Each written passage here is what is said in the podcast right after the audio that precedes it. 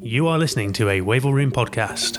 You can find us on iTunes, Spotify, or wherever you go for your podcasts. But if that's not enough for you, head to wavellroom.com where you can read our articles, you can follow us on social media, or you can come and join us at one of our live events. Hello, and welcome to this third and final part of our special podcast interview series with Admiral Tony Radakin, First Sea Lord, Chief of the Naval Staff, and the professional head of the Royal Navy. In part one, Admiral Radakin talked to us about his tenure as First Sea Lord and gave us some of his thoughts and opinions on leadership. In part two, we looked more closely at his vision for the future of the Royal Navy and discussed the Naval Transformation Programme. In this part, First Sea Lord answers your questions as submitted to him via Twitter. This is part three. We're now entering the, the final part of our time together, which means it's time for the quick fire round. Thank you to everyone out there who submitted questions, um, literally dozens of them. So the first one, carrier strike, it would it would seem rude not to talk about it. There is a constantly evolving Twitter subculture around carrier vulnerability and lack of uh, close-in weapons. What's your view, First Sea Lord? So I'm very lucky. I've got two capabilities that are best placed across the whole of defence to cope with these new super missiles. And those are our submarines and our aircraft carriers. And that's because our aircraft carriers are mobile, they can be put in the middle of the ocean, they can be put alongside other aircraft carrier groups, they've got space based assets, they've got air defence destroyers, they've got anti submarine frigates, they've got submarines protecting them.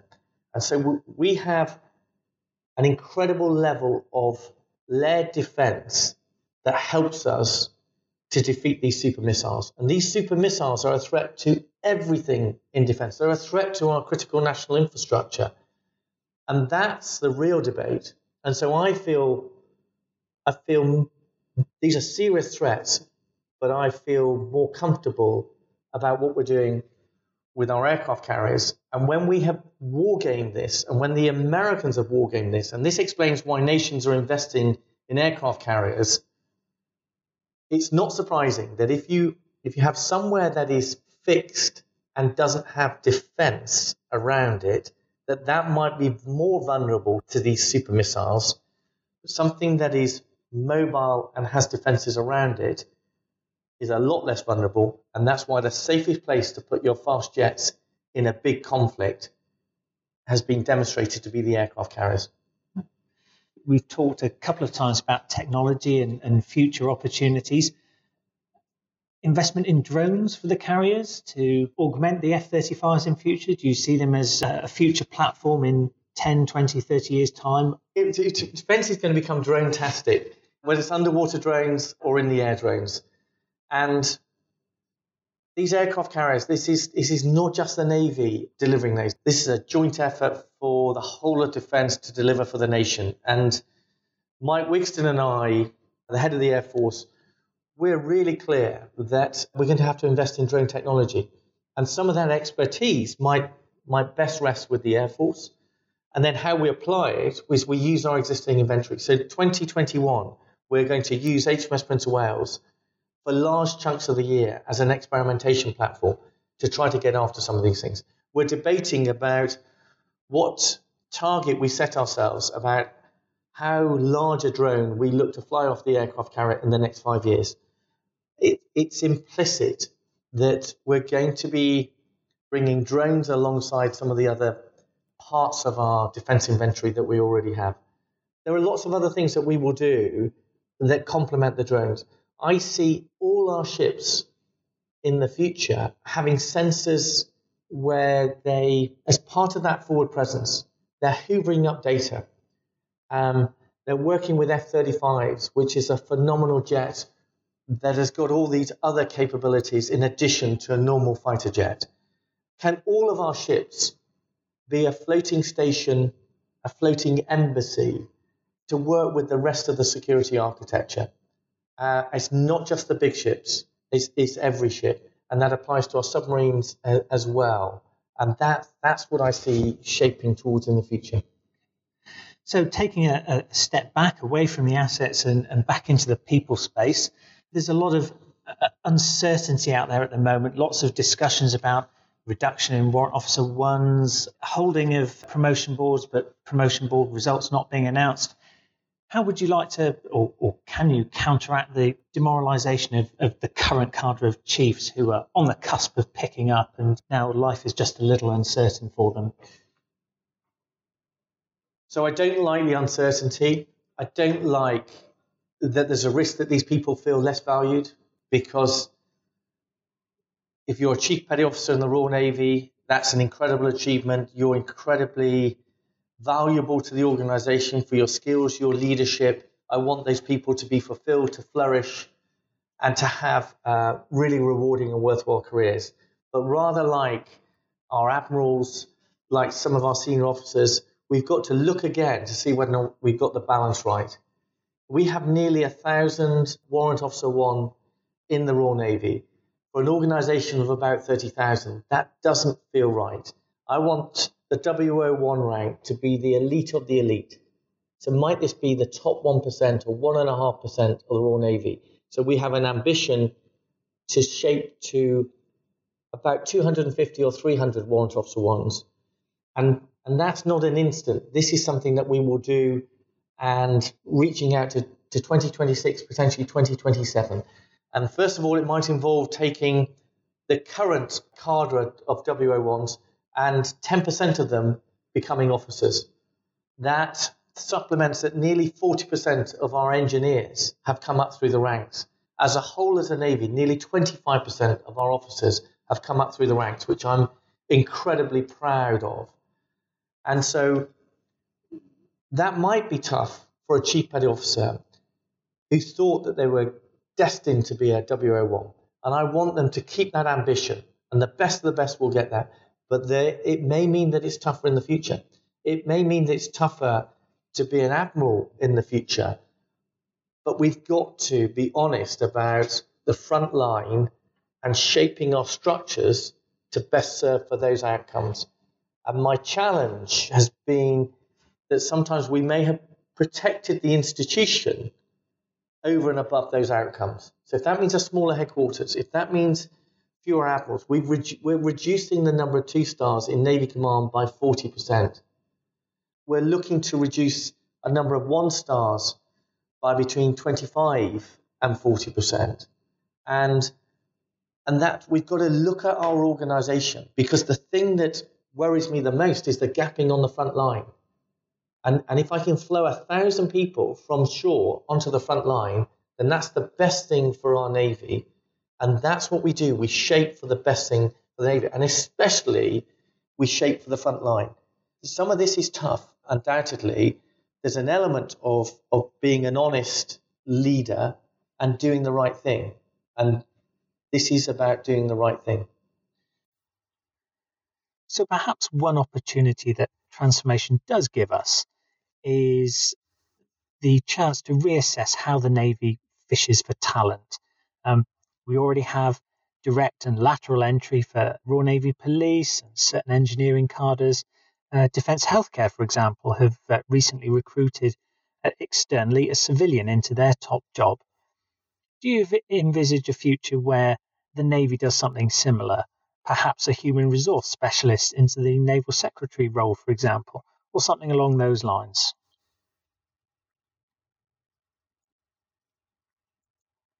Yeah, the, the simple answer is yes, absolutely. I so I think in this sense, the Navy is nearly uh, a seven billion pound organisation with over thirty thousand people in it, and to some extent, we have the same challenges where we we have capital projects, uh, we have run the organisation here and there, we have people issues, and I think our real search is for the best talent to help run the organization in the most successful way possible. And there might be times where we want to reach out from our existing talent pool. And it stands to reason that if you're a uniform service and you tend to grow your talent through the organization, there's a magnificence about that. That can be a real advantage but it also can mean that your talent pool might be quite constrained. And I'm a fan of competition. I'm a fan of that actually some people improve or go up through the system more quickly than others, and then others might catch up and and so on and so on. So I don't think any of this is preordained. I don't like the idea that we choose our senior leaders too early. Um, I'm very wary of golden escalators, and then it becomes self fulfilling. So I think there are times where you might want to reach out to other people who might be able to help your organization. But I, I think the core model will tend to be for uniform services that we grow our future leaders up through the organization. And I think that that's stood as well. I think there's a lot that comes from that. There's a reassurance and confidence by those lower down in the organization. But I think we should have the humility and the selfishness for the organization's benefit that we might want to reach out occasionally for others, uh, for other people who might who might be able to help us. And then the only other piece that I would sort of add when you were going through that list of, of different um, entries and different systems, I'm eight months in, as you say, as First Sea Lord. I one of the things that has been very, very evident to me is the quality of our people. And I think that exists across every strata.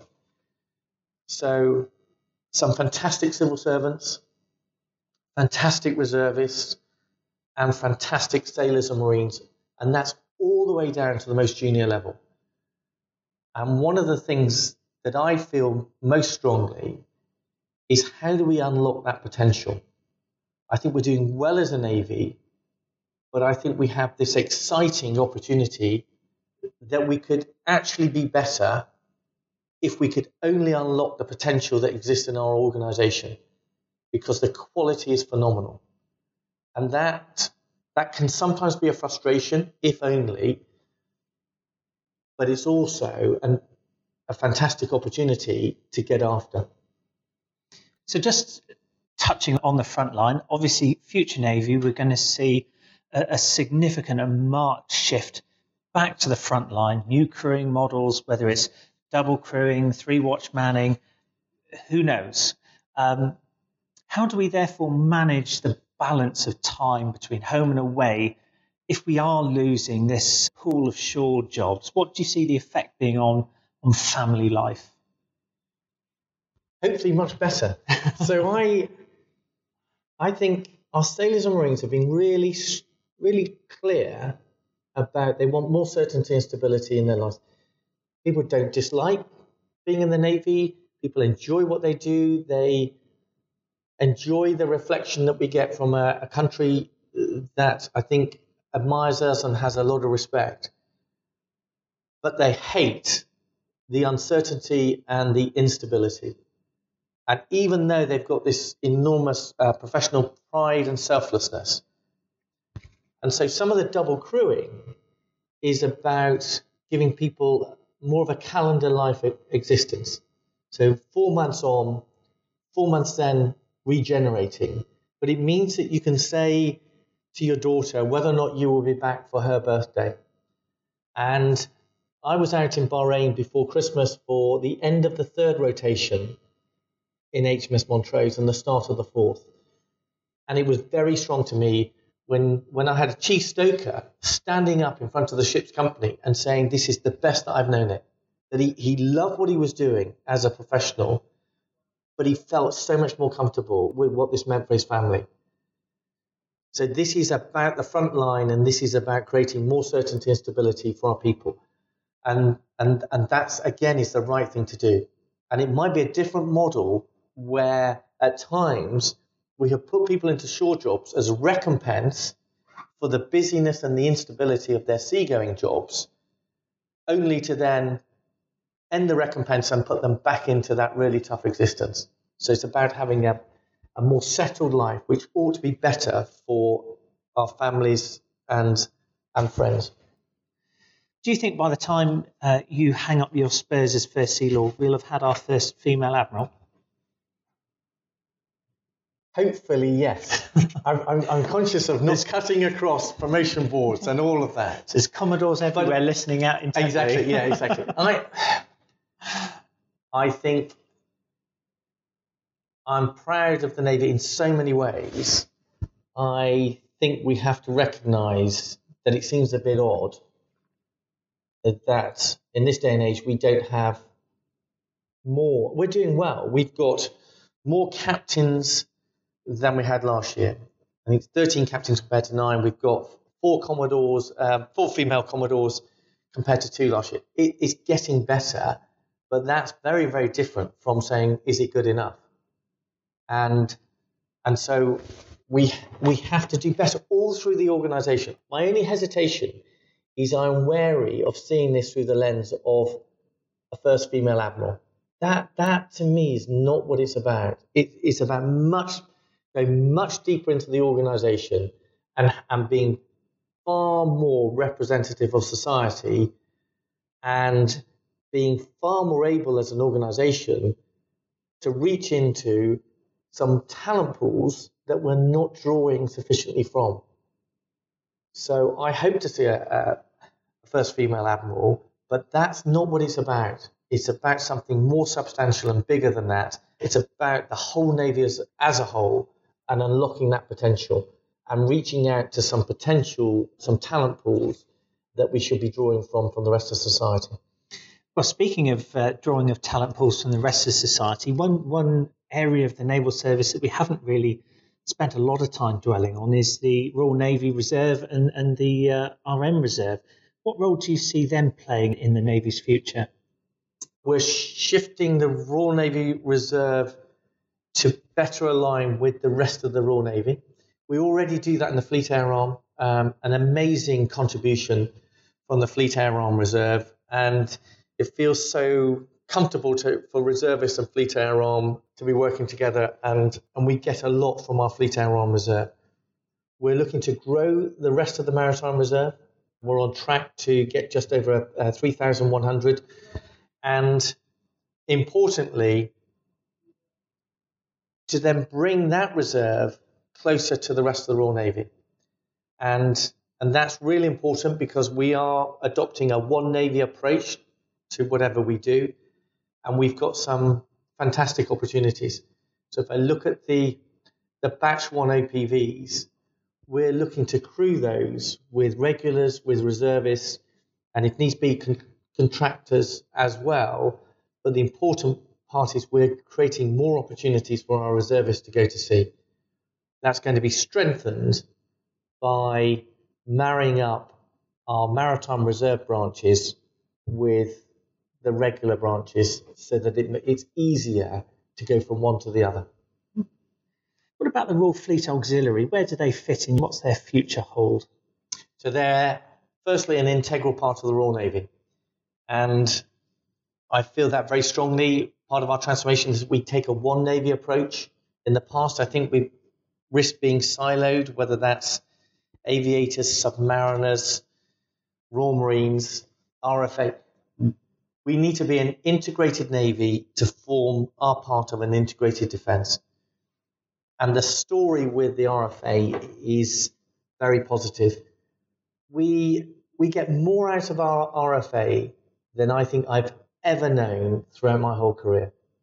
So you look at what Cardigan Bay does in the Gulf, supporting our mine hunters, supporting our allies in the Gulf as a command and control platform and able to do so much more than that.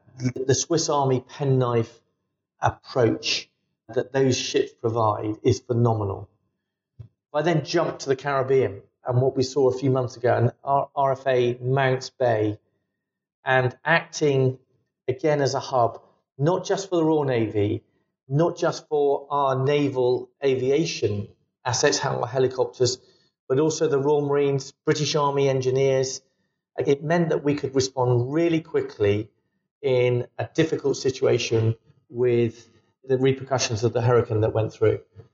And then, if you look a bit further to the future, and the RFA requirement with our big aircraft carriers, again, it's phenomenal. We are growing back the RFA. We've taken a slight dip and we're bringing more ships online as we go through over the years. We are the beneficiaries of, again, some important investment with our Tide class support ships, which are another leap forwards in terms of what they offer. And then we're having a debate about our future ships and the future support ship, which is a class that will be needed to help support the aircraft carriers. And then if I look beyond that, I then see further modern support shipping, which I see blending with our aspirations for the future commando force. And can we have, in effect, more homogenous ships uh, as a single class, but able to fulfill a whole range of tasks? And I think that's the way that we see the RFA developing in the future. More of these Swiss Army penknife ships that have a phenomenal range of capabilities that they offer, but most importantly, they are totally integral to the rest of the Royal Navy. Last two, one from Surflot and, and one from the Submariners. So, from a, a, surface ship perspective, how do you envisage us managing the frigate gap over the uh, coming years? I'm not sure I recognise the phrase frigate gap. So, I think we've got a bunch of frigates that are out there now that are doing incredibly well, and some of them are getting a bit older, and we're investing in those. And that could be their refit periods, or it could be their standard maintenance periods and it could be more double crewing of them.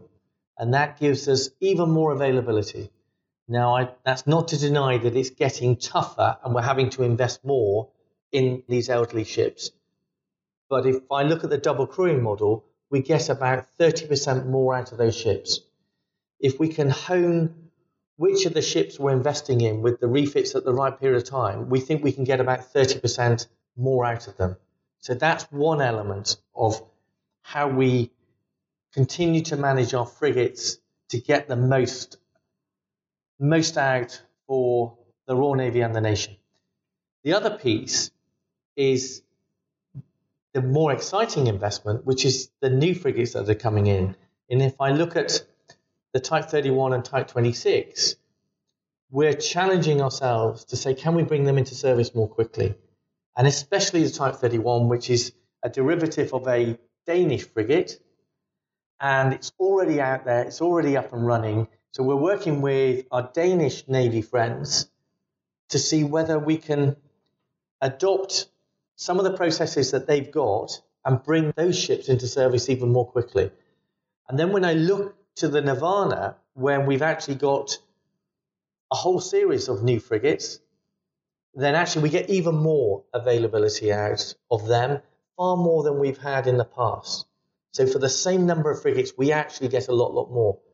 So I see this as being normal business of prioritizing money against operational tasks and leveraging the most out of our current fleet and then looking to leverage even more out of the, the new up and coming fleet. Last but not least, then, submarine flotilla and, and the future of submarines, will a future fleet be crewed or uncrewed? It depends at what point of time. So I, I think for the here and now, we're still in the crewed space. But I think there's a really big conversation for defence to have. I worry about our quest for elegance and certainty. And I wonder whether we have to set ourselves a challenge that, I don't know, by 2035, the assumption, the default for new equipment coming in is that it will be remotely piloted or uncrewed. And it may be an exception as to why it needs to have a crew. I think those exceptions will exist for some time with our nuclear submarines. And, and I think we will have underwater drones that are complementary to those crewed submarines. But if we if we extend our imagination even further, then there comes a point where that's no longer true. So this is a temporal thing, and it's back to what level of certainty um, do we want to have, and what's our courage and ambition with some of the things that might challenge the way that we've been doing things in the past. Sir, thank you ever so much for taking the time out of your busy schedule to talk to us. It's been an eye opening interview. We've covered a lot of ground. We've touched on leadership, people, empowerment, transformation, ambition, and optimism. And I think uh, I can safely speak on behalf of most of the naval service when I say that we wait with bated breath for the results of transformation over the next few years. We wish you all the very uh, greatest success with it. And uh, thank you ever so much for your time. It's much appreciated. Thanks very much for having me. And that concludes our interview with Admiral Tony Radakin, the First Sea Lord. Thank you very much for listening. I hope you've enjoyed it. And for more interesting podcast content, please visit thewavellroom.com. Thank you for listening. The Wavell Room is free to use, but it's not free to produce. So head down to wavellroom.com and maybe donate us some money so that we can keep going and keep creating that content that we know you love. Thank you.